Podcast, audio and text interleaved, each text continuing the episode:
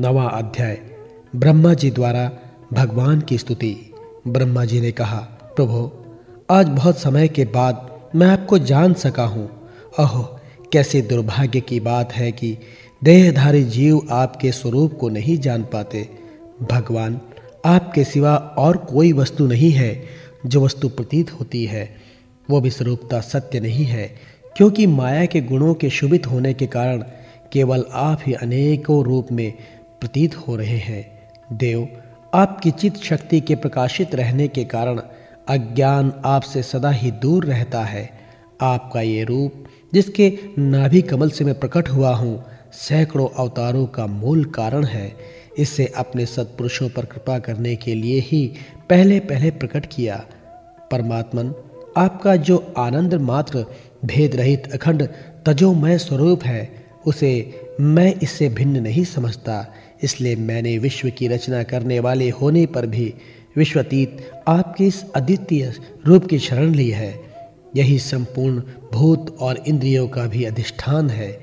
हे विश्व कल्याणमय, मैं आपका उपासक हूँ।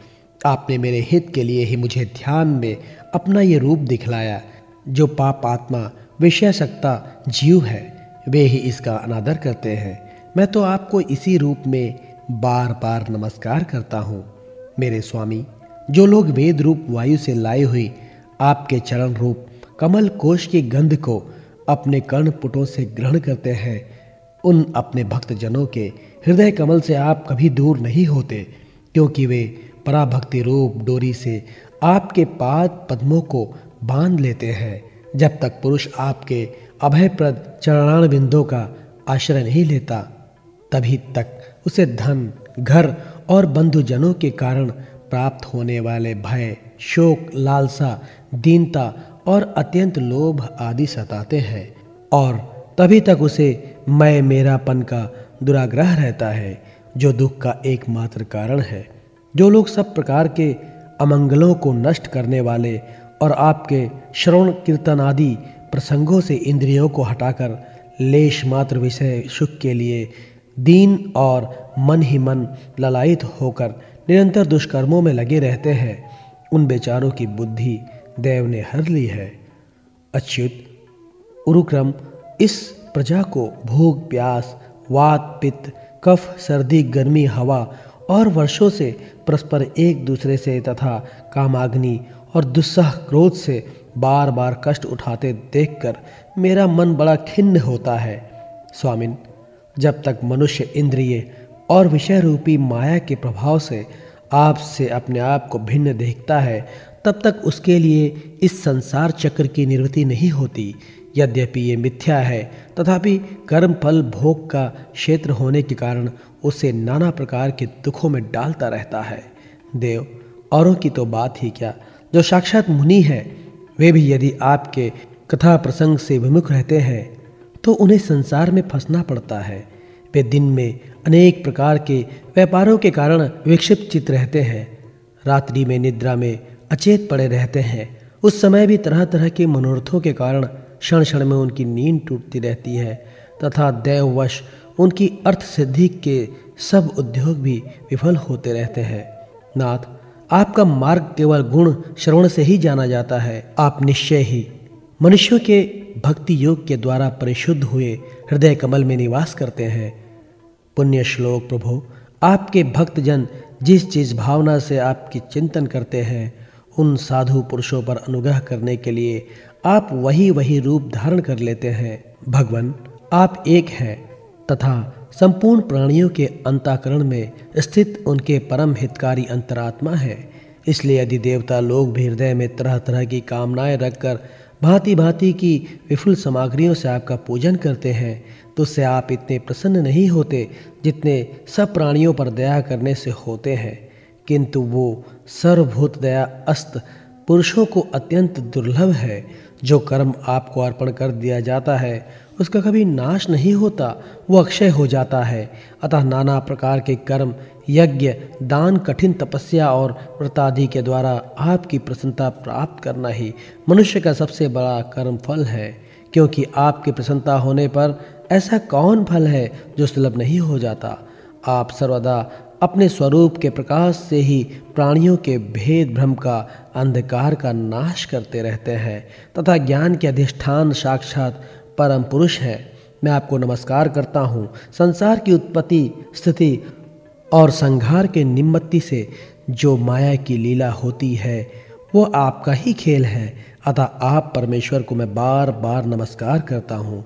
जो लोग प्राण त्याग करते समय आपके अवतार, गुण और कर्मों को सूचित करने वाले देवकी नंदन जनार्दन, कंस निकंदन आदि नामों का विवश होकर भी उच्चारण करते हैं। वे अनेकों जन्मों के पापों से तत्काल छूटकर मायादी आवरणों से रहित ब्रह्म पद प्राप्त करते हैं। आप नित्य अजन्मा है। मैं आपकी शरण लेता हूँ। भगवान, इस विश्व वृक्ष के रूप में आप ही विराजमान है। आप ही अपनी मूल प्रकृति को स्वीकार करके जगत की उत्पत्ति, स्थिति और प्रलय के लिए मेरे अपने और महादेव जी के रूप में तीन प्रकार शाखाओं में विभक्त हुए हैं। और फिर प्रजापति एवं मनु आदि शाखा प्रशाखाओं के रूप में फैलकर बहुत विस्तृत हो गए हैं। मैं आपको नमस्कार करता हूँ। भगवान, आपने अपनी आराधना को ही लोगों के लिए कल्याणकारी सर्वधर्म बताया है। किंतु वे इस ओर से उदासीन रहकर सर्वदा विपरीत कर्मों में लगे रहते हैं। ऐसी प्रमाद की अवस्था में पड़े हुए इन जीवों की जीवन आशा को जो सदा सावधान रहकर बड़ी शीघ्रता से काटता रहता है। वो बलवान काल भी आपका ही रूप है। मैं उसे नमस्कार करता हूँ। यद्यपि मैं सत्यलोक का अधिष्ठाता हूँ, जो दो प्रार्थ पर्यंत रहने वाला और समस्त लोगों का वंदनीय है तो भी आपके उस काल रूप से डरता रहता हूँ। उससे बचने और आपकी प्राप्ति करने के लिए ही मैंने बहुत समय तक तपस्या की है। आप ही आदि यज्ञ स्वरूप से मेरी इस तपस्या के साक्षी हैं। मैं आपको नमस्कार करता हूँ। आप पूर्ण कामा हैं। आपको किसी विषय सुख की इच्छा नहीं है तो भी आपने अपनी बनाई हुई धर्म मर्यादा की रक्षा के लिए पशु, पक्षी, मनुष्य और देवता आदि जीव योनियों में अपनी ही इच्छा से शरीर धारण कर अनेक लीलाएँ की है। ऐसे आप पुरुषोत्तम भगवान को मेरा नमस्कार है। प्रभु, आप अविद्या, अस्मिता, राग, द्वेष और अभिनिवेश पाँचों में से किसके भी अधीन नहीं है, तथापि इस समय जो सारे संसार को अपने उदर में लीन, भयंकर तरंग मालाओं से विक्षुब्ध प्रलयकालीन जल में अनंत विग्रह की कोमल शैया पर शयन कर रहे हैं, वो पूर्व कल्प की कर्म परंपरा से श्रमित हुए जीवों को विश्राम देने के लिए ही है। आपके नाभि कमल रूप भवन से मेरा जन्म हुआ है। ये संपूर्ण विश्व आपके उदर में समाया हुआ है। आपकी कृपा से ही त्रिलोक की रचना उपकारों में प्रभक्त हुआ है। इस समय योग निद्रा का अंत हो जाने के कारण आपके नेत्र कमल विकसित हो रहे हैं। आपको मेरा नमस्कार है। आप संपूर्ण जगत के एकमात्र सुहृद और आत्मा है तथा शरणागतों पर कृपा करने वाले हैं। अतः अपने जिस ज्ञान और ऐश्वर्य से आप विश्व को आनंदित करते हैं, उसी से मेरी बुद्धि को भी युक्त करें, जिससे मैं पूर्व कल्प के समान इस समय भी जगत की रचना कर सकूँ। आप भक्त व्याख्या कल्प तरु है। अपनी शक्ति लक्ष्मी जी के सहित अनेकों गुणावतार लेकर आप जो जो अद्भुत कर्म करेंगे, मेरे जगत की रचना करने का उद्यम भी उन्हीं में से एक है। अतः इसे रचते समय आप मेरे चित्त को प्रेरित करें, शक्ति प्रदान करें, जिससे मैं सृष्टि रचना विषयक अभिमान रूप मल से दूर रह सकूँ। प्रभु, इस प्रलयकालीन जल में शयन करते हुए आप अनंत शक्ति परम पुरुष के नाभि कमल से मेरा प्रादुर्भाव हुआ है और मैं हूँ भी आपकी ही विज्ञान शक्ति। अतः इस जगत के विचित्र रूप का विस्तार करते समय आपकी कृपा से मेरा वेद रूप वाणी का उच्चारण लुप्त ना हो। आप अपार करुणामय पुराण पुरुष हैं।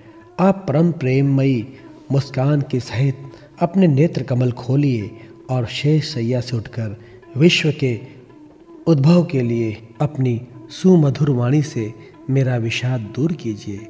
श्री मैत्रेय जी कहते हैं विदुर जी, इस प्रकार तप, विद्या और समाधि के द्वारा अपने उत्पत्ति स्थान श्री भगवान को देखकर तथा अपने मन और वाणी की शक्ति के अनुसार उनकी स्तुति कर ब्रह्मा जी थके थके से होकर मान हो गए।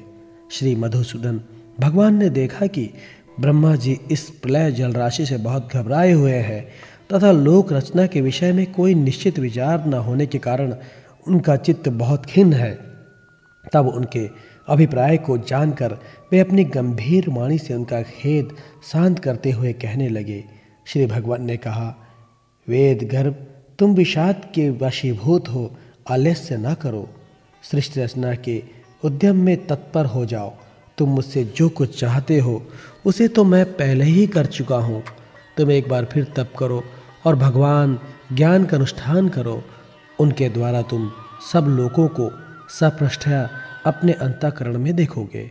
फिर भक्ति युक्त और समाहिचित होकर तुम संपूर्ण लोक और अपने में मुझको व्याप्त देखोगे, तब मुझमें संपूर्ण लोक और अपने आप को देखोगे, जिस समय जीव काष्ठ में व्याप्त अग्नि के समान समस्त भूतों में मुझे ही स्थित देखता है, उसी समय वो अपने अज्ञान रूप मल से मुक्त हो जाता है। जब वो अपने को भूत, इंद्रिय, गुण और अंतःकरण से रहित तथा स्वरूपतः मुझसे अभिन्न देखता है तथा मोक्ष पद प्राप्त कर लेता है। ब्रह्मा जी, नाना प्रकार के कर्म संस्कारों के अनुसार अनेक प्रकार की जीव सृष्टि को रचने की इच्छा होने पर भी तुम्हारा चित्त मोहित नहीं होता। ये मेरी अतिशय कृपा का ही फल है। तुम सबसे पहले मंत्र दृष्टा हो। प्रजा उत्पन्न करते समय भी तुम्हारा मन मुझमें ही लगा रहता है।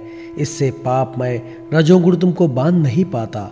तुम मुझे भूत, इंद्रिय, गुण और अंतःकरण से रहित समझते हो। इससे जान पड़ता है कि यद्यपि देहधारी जीवों को मेरा ज्ञान होना बहुत कठिन है, तथापि तुमने मुझे जान लिया है। मेरा आश्रय कोई है या नहीं, इस संदेह से तुम कमल नाल के द्वारा जल में उसका मूल खोज रहे थे, सो मैंने तुम्हें अपना ये स्वरूप अंताकरण में ही दिखलाया है। प्यारे ब्रह्मा जी, तुमने जो मेरी कथाओं के वैभव से युक्त मेरी स्तुति की है और तपस्या में जो तुम्हारी निष्ठा है, वो भी मेरी ही कृपा का फल है। लोक रचना की इच्छा से तुमने सगुण प्रतीत होने पर भी जो निर्गुण रूप से मेरा वर्णन करते हुए स्तुति की है, उससे मैं बहुत प्रसन्न हूँ। तुम्हारा कल्याण हो। मैं समस्त कामनाओं और मनोरथों को पूर्ण करने में समर्थ हूँ। जो पुरुष नित्य प्रति इस स्त्रोत द्वारा स्तुति करके मेरा भजन करेगा, उस पर मैं शीघ्र ही प्रसन्न हो जाऊँगा। तत्वेताओं का मत है कि पूर्ण तप, यज्ञ, दान, योग और समाधि आदि साधनों से प्राप्त होने वाला जो परम कल्याणमय फल है, वो मेरी प्रसन्नता ही है। विधाता, मैं आत्माओं का भी आत्मा और स्त्री पुत्र आदि प्रियों का भी प्रिय हूँ। देह आदि भी मेरे लिए प्रिय है, देह आदि भी मेरे लिए प्रिय है। अतः मुझसे ही प्रेम करना चाहिए। ब्रह्मा जी, त्रिलोकी को तथा जो प्रजा इस समय मुझमें लीन है उसे तुम पूर्वकल्प के समान मुझसे उत्पन्न हुए अपने सर्ववेदमय स्वरूप से स्वयं ही रचो। श्री मैत्रेय जी कहते हैं, प्रकृति और पुरुष के स्वामी कमलनाभ भगवान सृष्टिकर्ता ब्रह्मा जी को इस प्रकार जगत की अभिव्यक्ति करवाकर अपने उस नारायण रूप में अदृश्य हो गए।